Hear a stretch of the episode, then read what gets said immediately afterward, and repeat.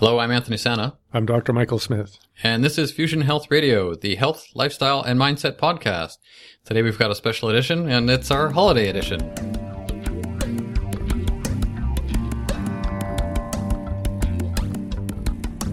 Welcome to Fusion Health Radio, your source for inspiration, information, and insight on what it really takes and what really matters on your journey to abundant health.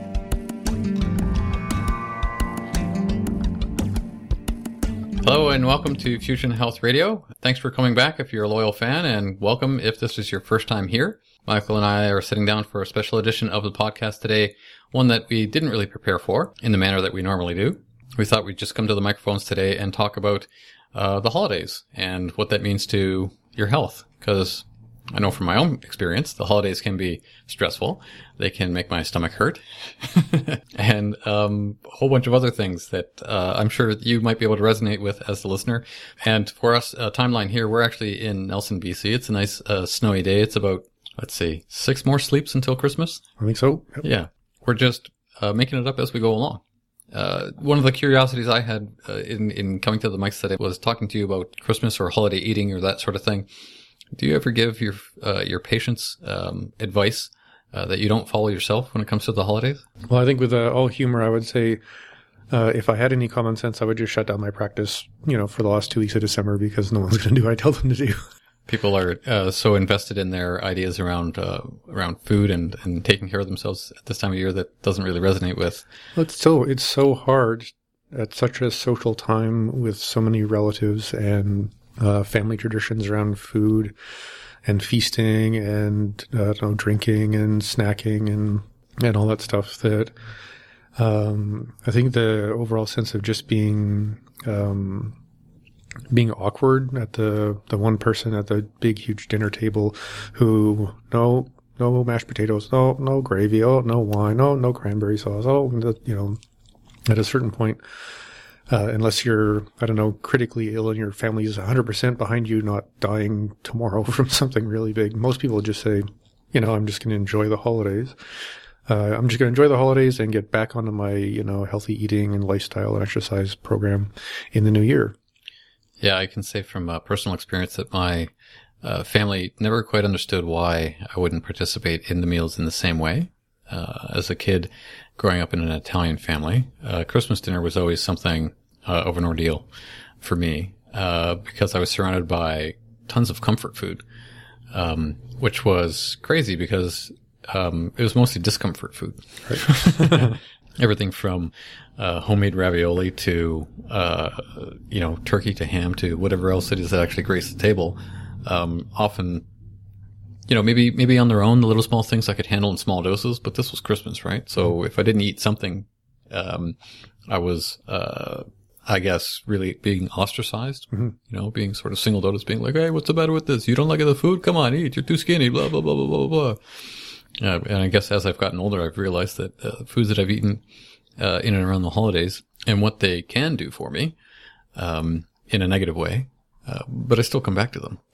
Yeah, most of us do. I think, I mean, if, if I'm in a, I mean, in, throughout the space of my life, there's been times when I've had, uh, uh, you know, lived in places where I'm closer to my family and my social uh, circle is much more about the the celebrate, you know, the holidays thing.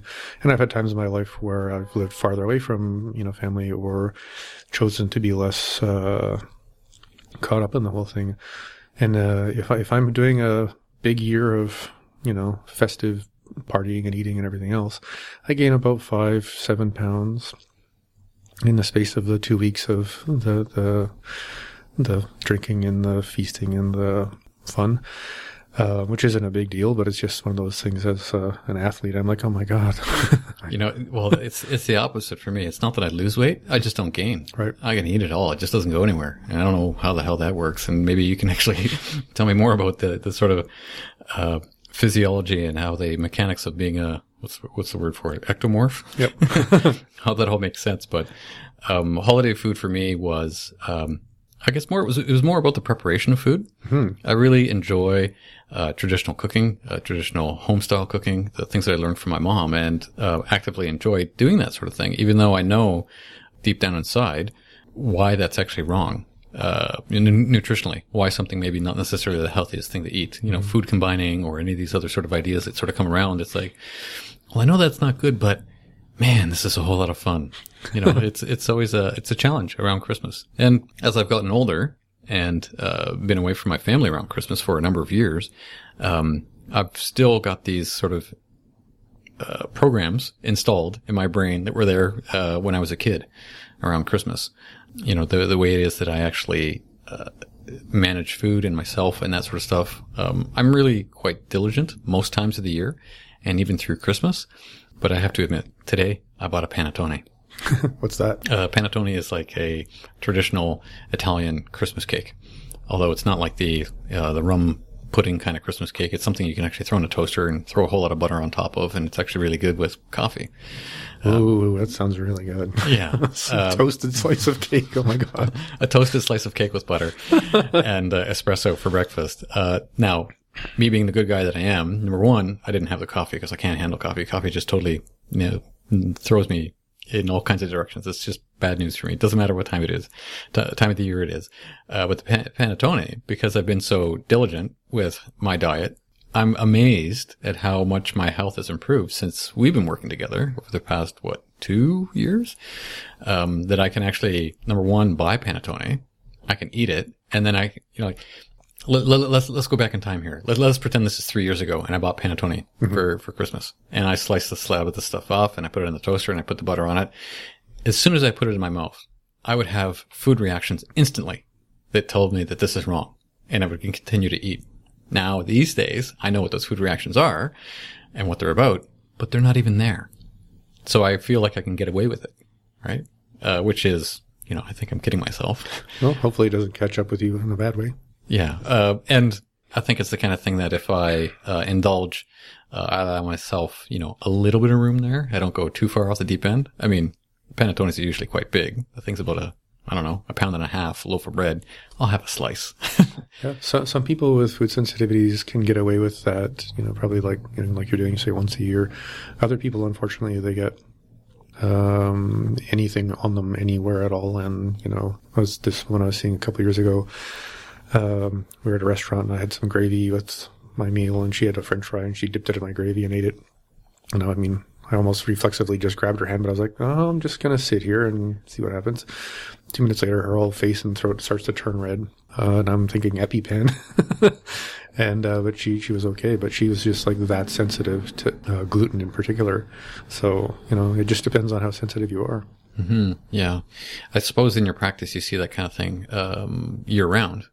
Um, but in the, I guess the months after the holidays, like after Valentine's Day or Halloween or Easter or anything else that's, um, sort of surrounded in chocolate. and, and usually, usually, it's with little kids. Oh, really? Yeah. I mean, I, I, I, my practice basically becomes a pediatric clinic for about a week and a half, two weeks on average, five days after Halloween. Do you see more reactions in kids around eating? I'm doing the air quotes here wrong uh, than you do in adults?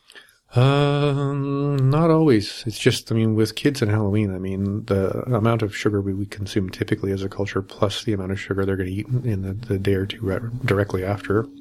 Um, you know, it's just basically going to feed all the bad bugs and mess with their, their mood, their brain, their sleep, and a bunch of other things. And uh, your immune system basically builds up a, a gradual army, if you will, over about three or four days after any kind of uh, infection. So sugar feed bug, bug is an infection, immune system freak out, and then the symptoms really start to hit about five days after the two or three days of binging on sugar.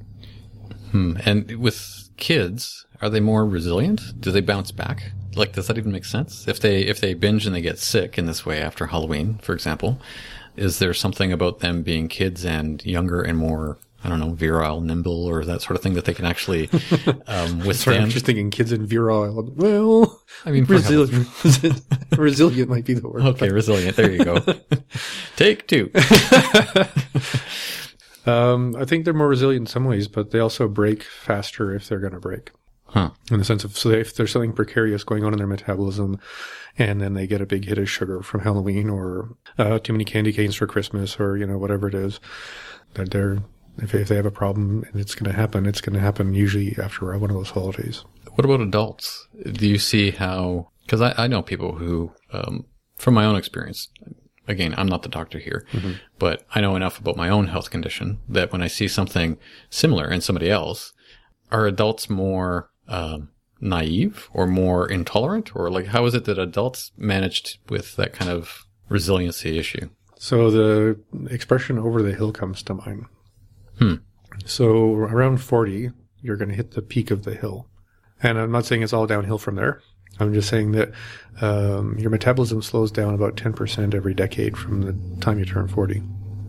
So if you have a metabolic problem, the resiliency of your entire metabolism is going to start re- uh, reducing after that time. So I would say, you know, I guess I'm to go through the whole thing. Kids, uh, they're resilient until they're not. And if they're not, uh, the insult of one of these holidays is going to take them out.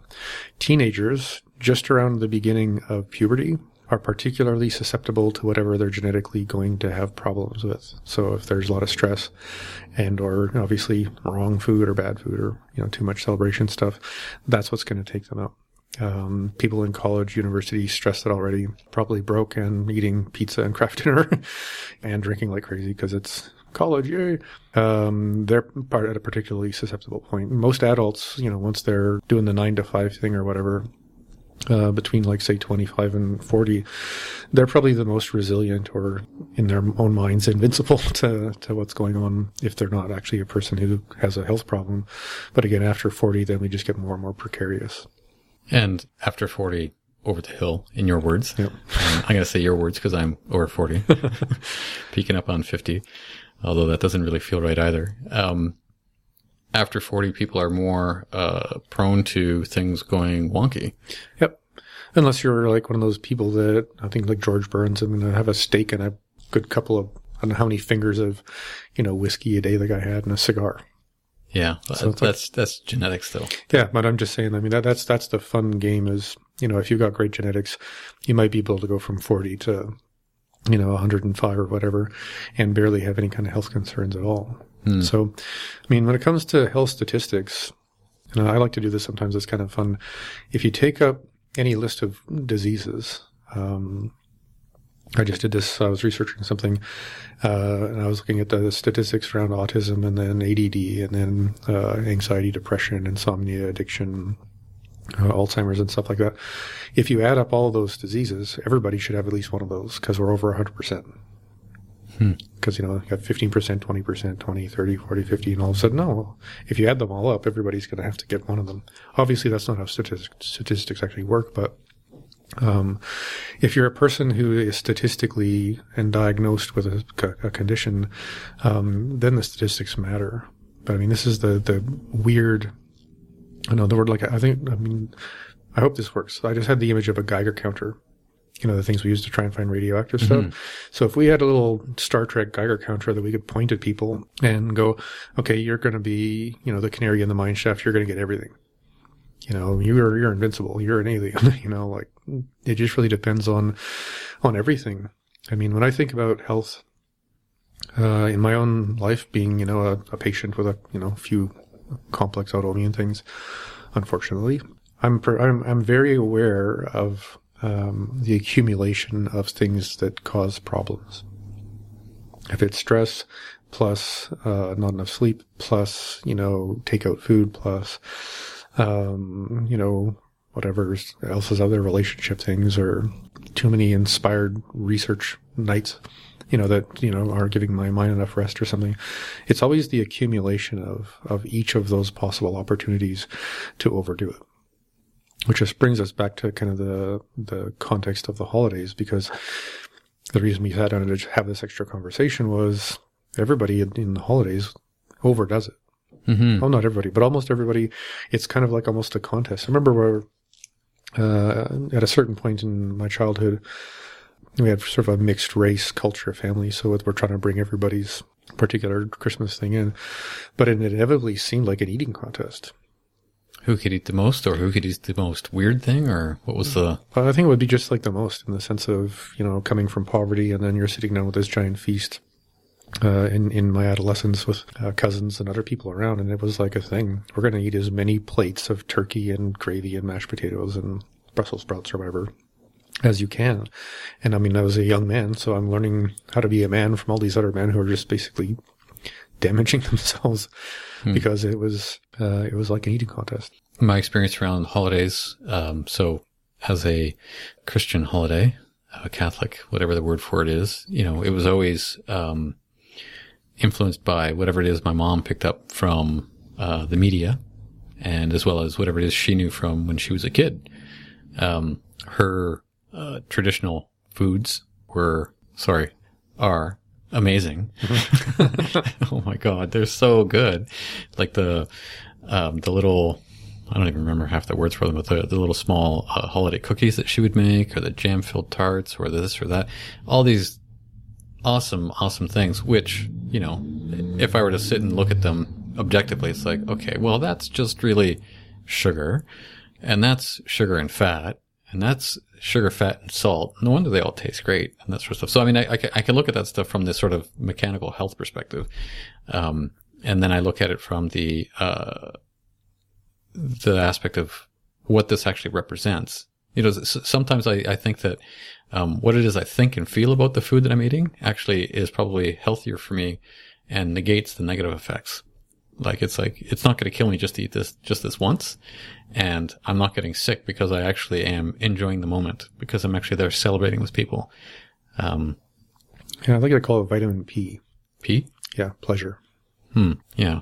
Sure. If you if you don't get enough pleasure, you know that that'll be the reason why you're going to get sick. Yeah. So, I think it's just finding, um, depending on you know your diagnosis. I guess having the responsibility I do with my job, you know, almost everyone has a complex chronic autoimmune condition that is technically incurable and, you know, sorry, too bad. So my relationship with advising people around things with the holidays is, you know, do your best and, and focus on, you know, larger portions of the things you know are going to do you well and smaller portions or nibbles of things that we both know are basically kryptonite.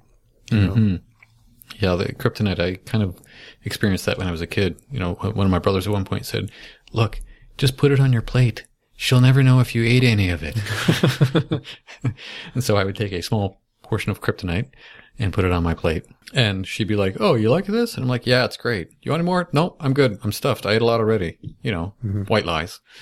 Um, and she'd be so focused on all the other things that are going on that that wouldn't really um, factor in that I was actually lying to her or not.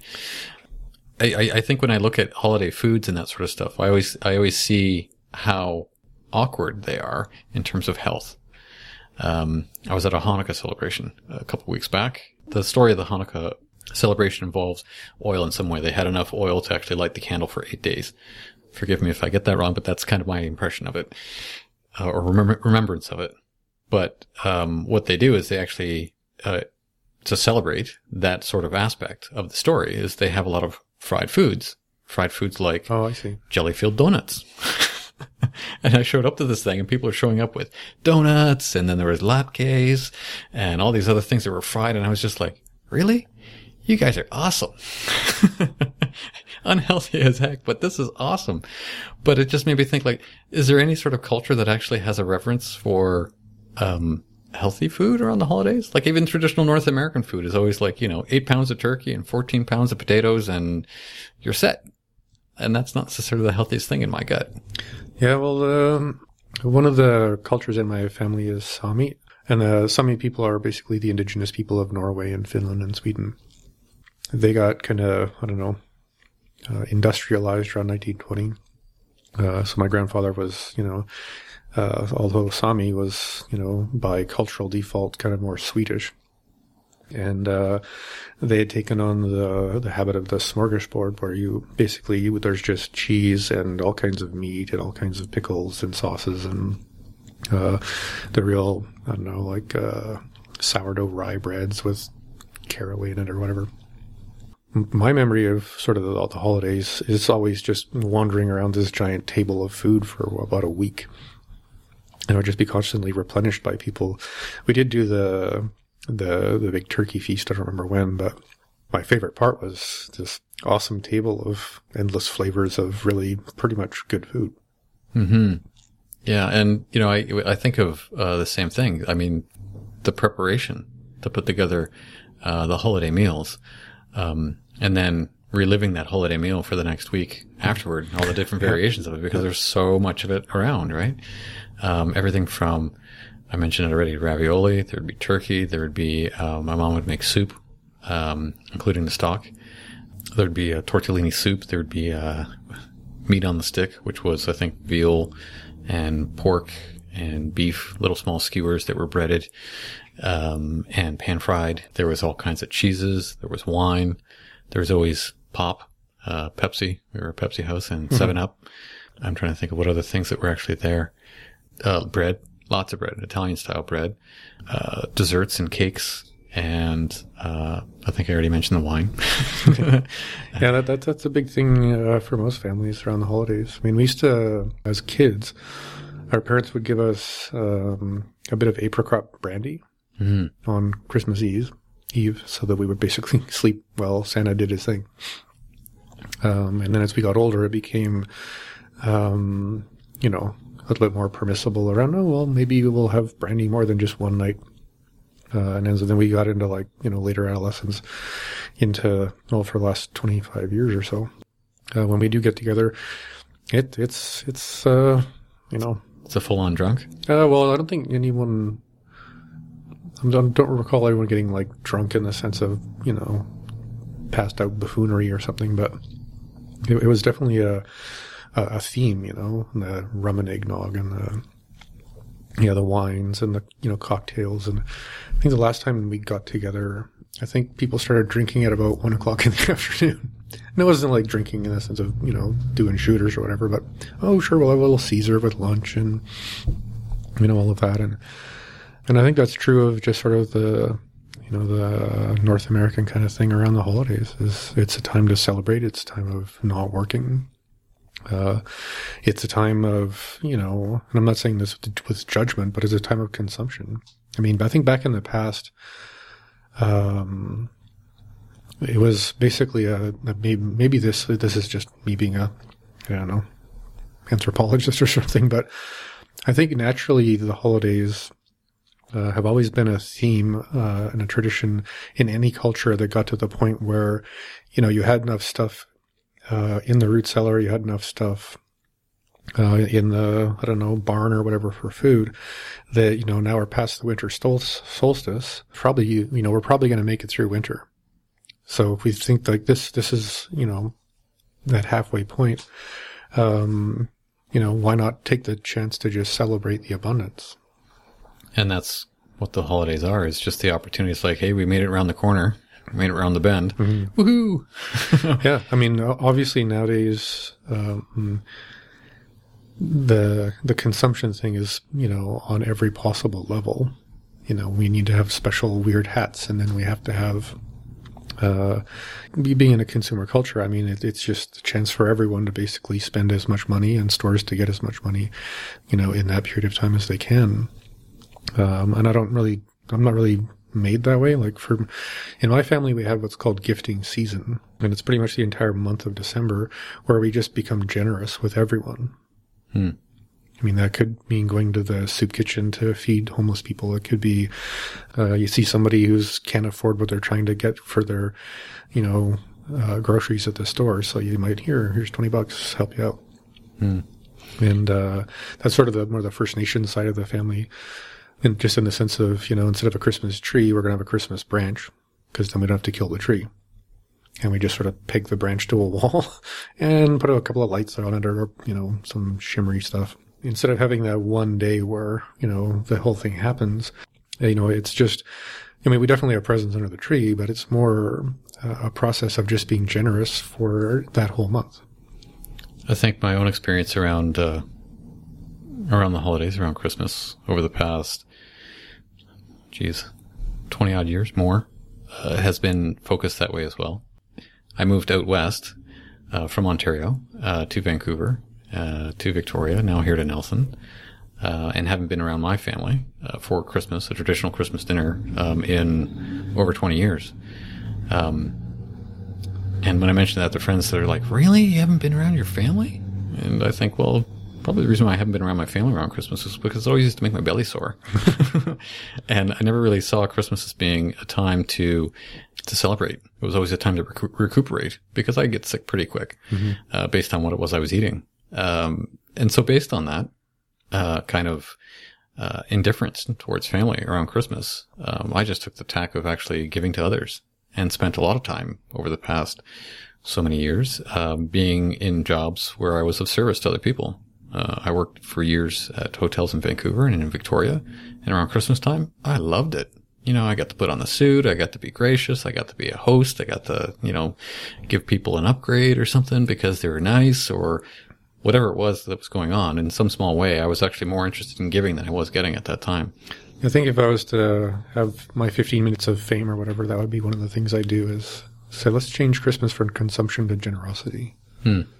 Yeah, it's it's uh, something that has made Christmas more uh, palatable for me, and um, in in two regards, and maybe I'll use this as a segue. In one regard, I didn't have to eat the food um, that um, I knew was making me sick. Uh, and as I got older, and as I'm sitting here with you, certainly I know a lot more about food than I ever did in my in my life before. So I know what's going to make me sick. But it was also the mindset. It was also the mindset of I don't need to be around somebody else's ideas or um, uh, instance, somebody else's um, demands on me. What am I saying? The stress on me was less. Mm-hmm. Um, I was more um, grounded in myself and what it is I felt like I, I wanted to do around the holidays. Um, I mean, look at us here. It's a six sleeps till Christmas and we're podcasting in your office. I mean, if that doesn't say, Hey, I'm doing what I want because it's good for my health, then I don't know what does. Mm-hmm. Do you have any kind of experience or any kind of uh, advice that you give people around the holidays in terms of their mindset as well? Because uh, we've been talking about food. It's, you know, about half an hour we've been gabbing away around food and that sort of thing. What's the sort of, uh, nugget that you give people? And it doesn't have to be a nugget. Is there some sort of, you know, philosophy or, or thing that you share with people at this time of year that, that, that comes up consistently? I mean, it's a chance to really, really uh, balance out a lot of the imbalances. I mean, please celebrate. Hmm. Please uh, have as much pleasure as you can. You know, connect with your your intimate others as as uh, presently and deeply as you can. You know, in the sense that I know I, I was. It's this may be a strange sort of aside, but one of the uh, guiding posts in my life are called deathbed regrets. Right? There's things that everybody on the last few days they're here is crying about all the stuff they didn't do. Hmm. And mostly it's around taking time to do what you really love, to actually communicate with your family how you actually really feel about them, usually in a good way. um, you know, not, didn't take enough time for pleasure. I didn't take enough time for play, you know, those kind of things. Um, you know, one because I guess given the amount of meditation I've done, and you know, maybe because I've been trained to observe people uh, the way I have. I mean, one thing I, I know I really get a lot out of the holidays is really appreciating the nuance of, you know, the people I'm spending my time with, if it's friends or family. And I think that would be a really great, uh, a really great bit of advice for people around changing what matters instead of, you know, this is what I did. This is what I got this is how much I spent, um, you know, or whatever, and in the sense of some abstract competition to uh, outdo you or your your past or your you know your your brother or your dad or something, to just make the whole point of it more about how much you get to appreciate what's really going on in all those relationships. You know, not just with yourself, but you know, between Fred and Sally and everybody else to just go, this, this is, these are my people. This is how we uh, engage in uh, each other and in, in, in a playful way, in a meaningful way.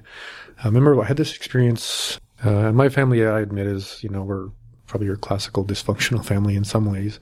We're all good people too, but um, and that's not blaming anybody. It's just, I mean, I didn't know the difference until I did. I was at a at a Christmas celebration with a completely different family. Um, I was about 24, 25 and they're all sitting down after the meal, and they didn't overdo it. They had a you know good meal. Uh, the alcohol was present, but it was definitely you know maybe everyone got one glass and wasn't in a, in a hurry to get to the bottom of the bottle. Um, So we go to the living room, sit by the fire, and the elder man of the family. Um, and these these were some pretty spiritual and traditional people. Uh, you know, sits down and everyone's getting ready, and I'm getting this sort of hackles feeling in the back of my neck. Okay, something's going to happen because everyone's getting this really weird, you know, very present. You know, and there's no crazy Christmas music playing. And uh, he begins by asking the youngest person in the room, "What was this year for you, and what are you grateful for?" And each person in the room spoke about their good experiences, their wins, their losses, their speed bumps, and what they were grateful for and what the year meant to them. And when it came to me, I was already crying hmm. because this is the first time in my life that a celebration was about what it meant for you around an entire year of your life, around these people you know. And this is a, a family. I was a guest you know, but I was just like, oh, I had no idea that meaningful happened at Christmas, you know, or that, you know, the, the real gift was, uh, sharing in the experience and, and the, um, the life experience, the, what mattered to each individual in the room. Cause I mean, that, that was, that was a gift. Mm-hmm. You know, each thing that the, each person's sharing was way more interesting to me than any bauble I could put in my you know the back of my car in the drive home. So um, that I think that really changed my whole perception on on the holidays, and that's become a tradition in my family where you know we have our fun, we do our gifting season, we have our our Christmas branch, we get together, but the real win is just sitting in, in the, the, you know, maybe around the table or whatever going, and what was this year for you? I think we do that more kind of at New Year's now just because of the way my family got set up, but I think doing that at least once a year with your people would be a good idea. Mm, yeah, wow. Um, I had the opportunity to do something similar uh, with my ex and her family uh, more than once, and it was around the solstice when we did it. Um, and it involved uh, family and uh, close friends. And it was amazing to me the first time that I had done that, how transparent people were. Mm-hmm. And I was like, not that I was unaware of being able to speak my feelings or speak my truth around uh, people that I was connected to, um, but people that uh, were total strangers to me uh, because I didn't know them in the same way because they were from out of town or whatever it was. Were just like, oh yeah, this, that, and the other thing, da da da. They were just going off and they were just having fun with it and making fun of themselves and being very uh, lighthearted and um, sincere and honest about the whole thing. And I've always um, wanted to continue that kind of tradition for myself. Um, I don't have a family per se um, here with me in Nelson. Um, so I, in my own way, I try to do that with people that I deal with, um, either clients or business people or a girlfriend or uh, close friends or whatever it is, and try to get in those conversations at this time of year as I can, instead of at a committed ceremony where mm-hmm. we're all sitting in a circle staring at each other. Just because I realize how much more um, uh, life there is to people um, when they're asked those kinds of questions. So I'm just going to do it. So what was this year for you? What was this year for me? Um, 2015 was a year where I really came into my own. It was like all of the things that I have learned over the past 25 years uh, in life, professionally, otherwise, sort of came to a head, and I realized, hey, I actually know what I'm doing. I can do this.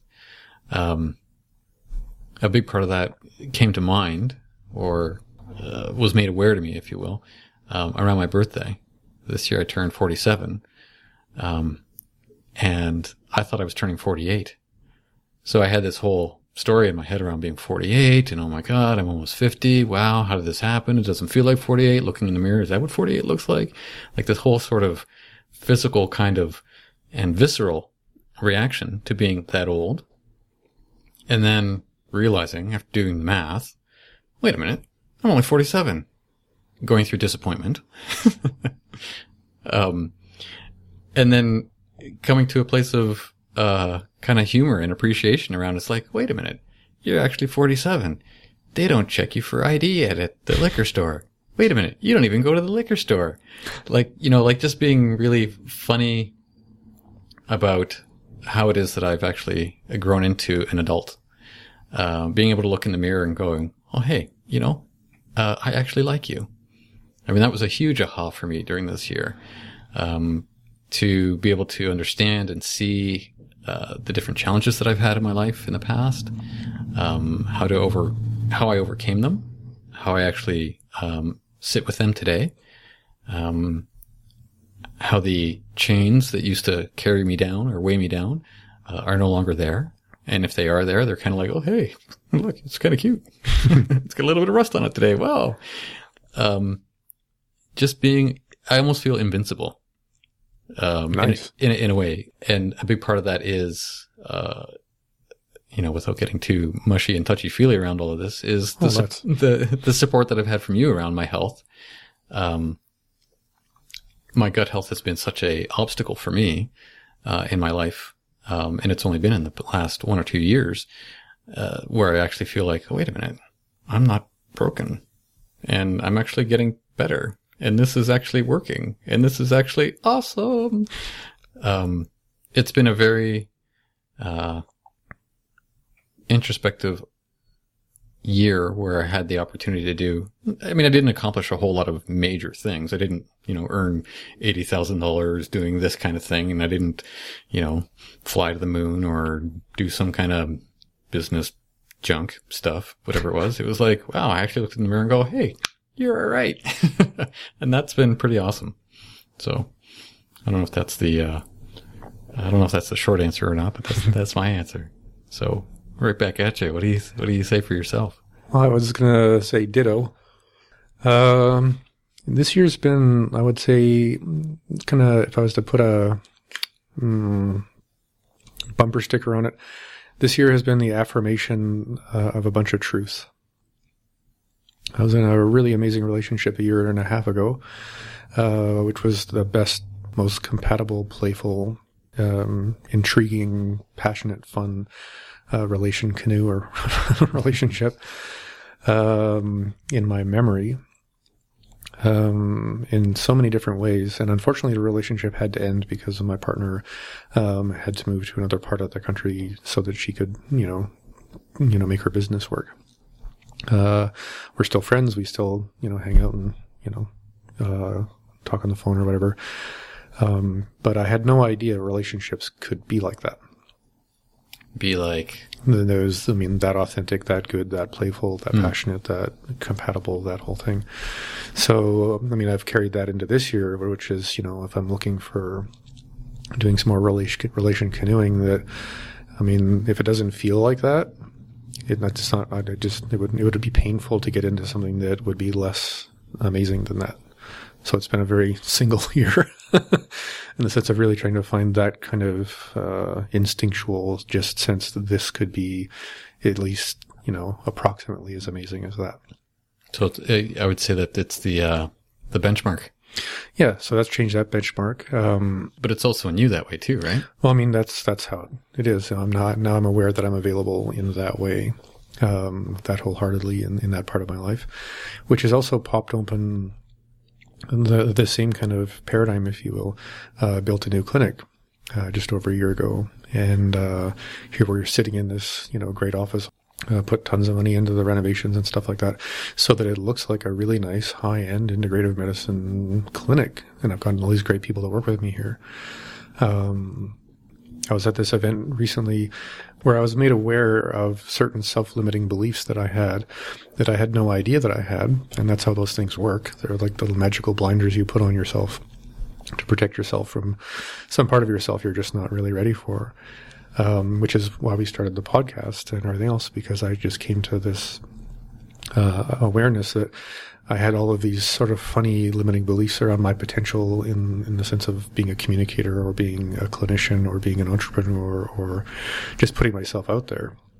So now I've got, you know, YouTube channel, podcasts, you know, new clinic, my second book's coming out, all this other stuff, mostly because um, I've just decided to trust that I have the same potential as everybody else uh, to do whatever it is that can be done. And it, it kind of began with that relationship, and then it began uh, even more when I was building the clinic and just saying, you know what, I've never actually really put myself out there before, so I'm going to do that and just see. I mean, it's not like I'm not allowed to. I mean, for some reason, up until recently, I just never thought I was allowed to. Hmm. Well, up until recently, I learned that um, you can actually record that. you know, like the, the, the whole idea of um, taking ideas, my ideas, and putting them to tape or whatever it is that's in that little recorder over there, um, is something that is totally possible. Like, not the technology is is there that allows that to happen. But in me, the idea that actually says, "Hey, dummy," that idea in your head needs to get out and needs to go to somebody else, uh, and that comes to back to the belief in myself. Um, I mean, when you asked me to sit down and do a health related podcast, I'm like, mm, me? Health? What have I got to say about health? But here we are, you know, talking about health, uh, some 15, 16 podcasts in. And, um, I'm just delighted. That's, I'm tickled. fun, eh? Yeah, it's this is a real kick in the pants in a good way. Um, to be able to sit down and uh, affect uh, health and change for people, and I'm not even a doctor. You know, I might be just be part of the glue that helps helps your ideas stick to people. or I don't know, maybe we'll find a better analogy. But Yeah. um, Maybe you're the referee. yeah, okay, It keeps me from going way too far off into left field. that's right. Offside. um, so I, th- I think this sort of idea around Christmas and holidays for me, and it, it sounds like you're, you're talking the same thing. It's more about appreciation. It's appreciation for what's right in front of me. I'm going to speak personally around the holidays for me. Appreciation is like, Hey, you know what? My girlfriend really, um, loves the idea of decorating. If she could have her Christmas tree up 365 days of the year, she would. And I am totally not that guy, but I am so in love with that girl because she does that. And I am able to appreciate that and support her to do that in my own way without getting in her way. Um, and it sounds like you do the same thing around this time of year. It becomes more of a focus for you to actually be, um, like the little cheerleader for people. Woohoo, go. yeah, I mean that that's that's I guess my nature is you know if there's anything I can do to support or inspire someone to get their needs met or to celebrate more um, buoyantly, I guess would be the word, more freely. hmm Uh, that's that's what I would want to do. And it occurs to me, and this is going to change the topic a little bit. One of the things as a clinician that uh, I find really disturbing, but also very poignant, is that there's more suicides around Christmas time than any other time of the year. Hmm. And I'll shift of mood a little bit with, Sure. with the conversation, but I think if if you're listening to this podcast, um, and you can think of anyone in your sphere of influence, your family, friends, work, who looks like that's the person of, of all the people you know, if you can think of the one person who looks like they're probably the person who might try and take themselves out, it's your uh, opportunity. I was going to say spiritual responsibility, but maybe that's just me. There's an opportunity there for you to do something, let's call it Christ like in, in the context of Christmas. You know, we're celebrating the birth of, you know, some being who apparently was very, very generous and had the capacity to be of profound service in the world, wouldn't that be a nice thing for each of us to, you know, let's, let's pick our, uh, each of our own individual person we know that looks like they're probably going to spend too much time alone. They've probably lost a lot and they're not uh, very socially effective in, in whatever way. Make that person your particular pet project for the, the holidays to make sure they're as included in as many things as you can. Because the people who have the most trouble in our species are the people who assume that isolation is actually better for them than the stress of connection. Have you done that? Have you reached out to somebody like that before? Oh yeah, yeah. That's that's my, my that's why we call it gifting season. Is to just find as many people as we can find um, in our community that need some help and offer them some help. Uh, perhaps offer um, a drive to where they need to get to because I don't actually have like a classic big celebration thing that I do in my home. I can't invite someone into my home, but if I did, I would. Hmm. We've been at this for nearly an hour, talking about uh, all things related to Christmas and life and that sort of thing. How do you think this is going to reach people?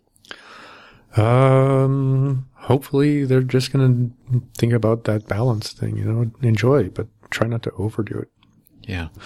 Uh, there's a difference between being a gourmand and a gourmet. Which know, in the is- sense a gourmand, I'll eat as much of anything that's good tasting until I pass out. Right. Whereas gourmet is more about, and if you've ever seen gourmet food, they're like these, you know, dainty little plates that look like art that, you know, cost $45 and look like you're getting ripped off because there's hardly any food on there. So I'd say find that balance between, you know, the appreciation of what is and the appreciation of how much you can, you know, overdo it. Yeah. That's, that's certainly a wise words this You time know, of year. food, booze, people, presents, whatever. I mean, let's, let's, let's aim for the middle a little bit, you know, cause that, that's it. It just allows us to remind ourselves, oh yeah, and I can be conscious in this time too. Right. Well, I think we've managed to uh, get through uh, nearly an hour talking about the holidays and Christmas without swearing. Oh, yeah. Wow. Yeah. and I think that speaks to uh, your perspective, my perspective on how uh, healthy we approach this time of year. And that would be my wish for the listener is that they do the same in their own way, in their own capacity. If it's um, saying no to something that they know is actually bad for them, food wise, food, booze, drugs, whatever it is, so that they stay a little bit more present, uh, present to uh, their own uh, sense of themselves over this time, or perhaps to another individual. Yeah, and I think in in, in the I'm not sure why my mind is going here, but that's probably because my son is in Germany this year, so I'm doing Christmas more or less alone. Um, if you're a person who really feels that this is a hard time of year for you, you know, and it's going to be if that in fact is how it's going to be, do that consciously. You know, instead of trying to avoid it by drinking or know, consuming whatever you typically would consume to distract yourself or to stuff yourself take this time to, you know, try and be as socially connected as you can be. But if you go into a dark place, examine it, you know, journal about it, make a commitment to go and see somebody about it. You know, recognize the, the, the truth of that. Cause I mean, there's, there's people that are going to go there. There's people that are going to be super happy and super excited, uh, thrilled by the excess. And I would say if you're a person who's like super over the top with that whole thing, become conscious to it and notice, is that truly you? Is that truly the best for everyone around you? Is that really the way you want your kids to be like? Uh, and if it is, great. And if you start questioning it and decide maybe we could, you know, modify this a little bit to make it more about something that's real and actually matters, um, then you may make that distinction in your life. You might not. Hmm. Yeah, I think it's uh, certainly a time of year when um, I'm more introspective. I'm more uh, focusing on how uh, I've been affected by the world. Um, in the past, I think about Christmases in the past and how uh, I've been negatively impacted and how I'm not that way today. And um, I'm able to look at things that were challenging and feel good about them. And I, I sort of hear you being, uh, I hear you offering that invitation to other people as well. Yeah. I mean, it's just, I mean, I guess that's my go-to thing is bring consciousness to it. Yeah, absolutely. And my consciousness is being distracted by that car alarm in the background there it's like we got buskers and car alarms. Woo! Yeah, welcome to uh, welcome to busy Baker Street on a Saturday, uh, just a few days before Christmas. Yes, we have I think five traffic lights in this town, but we have I, I call it a traffic minute or rush minute. You know, it's a rush hour. Yeah, rush minute. Yeah, I, th- I think so for sure. But this is the main shopping area of our little town, so there's a lot of people impatiently trying to get their presents. I guess. Yeah, they uh, maybe they should be maybe they should be listening to this podcast. uh, let's take that as an opportunity to invite people to do the same thing. Uh, if you um, haven't already done so, you can subscribe to this podcast. Uh, you can do that on iTunes. Uh, Michael and I do have a Facebook page, Fusion Health Radio. Look for that there. Um, anything else you want to add? Um, well, I mean, in the spirit of generosity, take five minutes or less and actually write a review to this podcast or any other podcast that we put up that you've heard or, uh, you know, feel as, you know, other people might get something from because, uh, when you write a review, that tells iTunes that's actually worth other people hearing and then they make it more available to people. So, hmm Yeah, and that's uh, that's a good thing. yeah, it's kind of like we're all in the same family. Yeah, absolutely. So, uh, happy holidays to you, Michael. Happy holidays to you, Anthony, and everybody listening. Uh, enjoy everything that you can in your life because that's why we're here. hmm Fusion Health Radio, the health, lifestyle, and mindset podcast. uh, we're done for the day, and we'll see you next time. You have been listening to Fusion Health Radio. Please add your comments or post a question at Facebook slash Fusion Health Radio.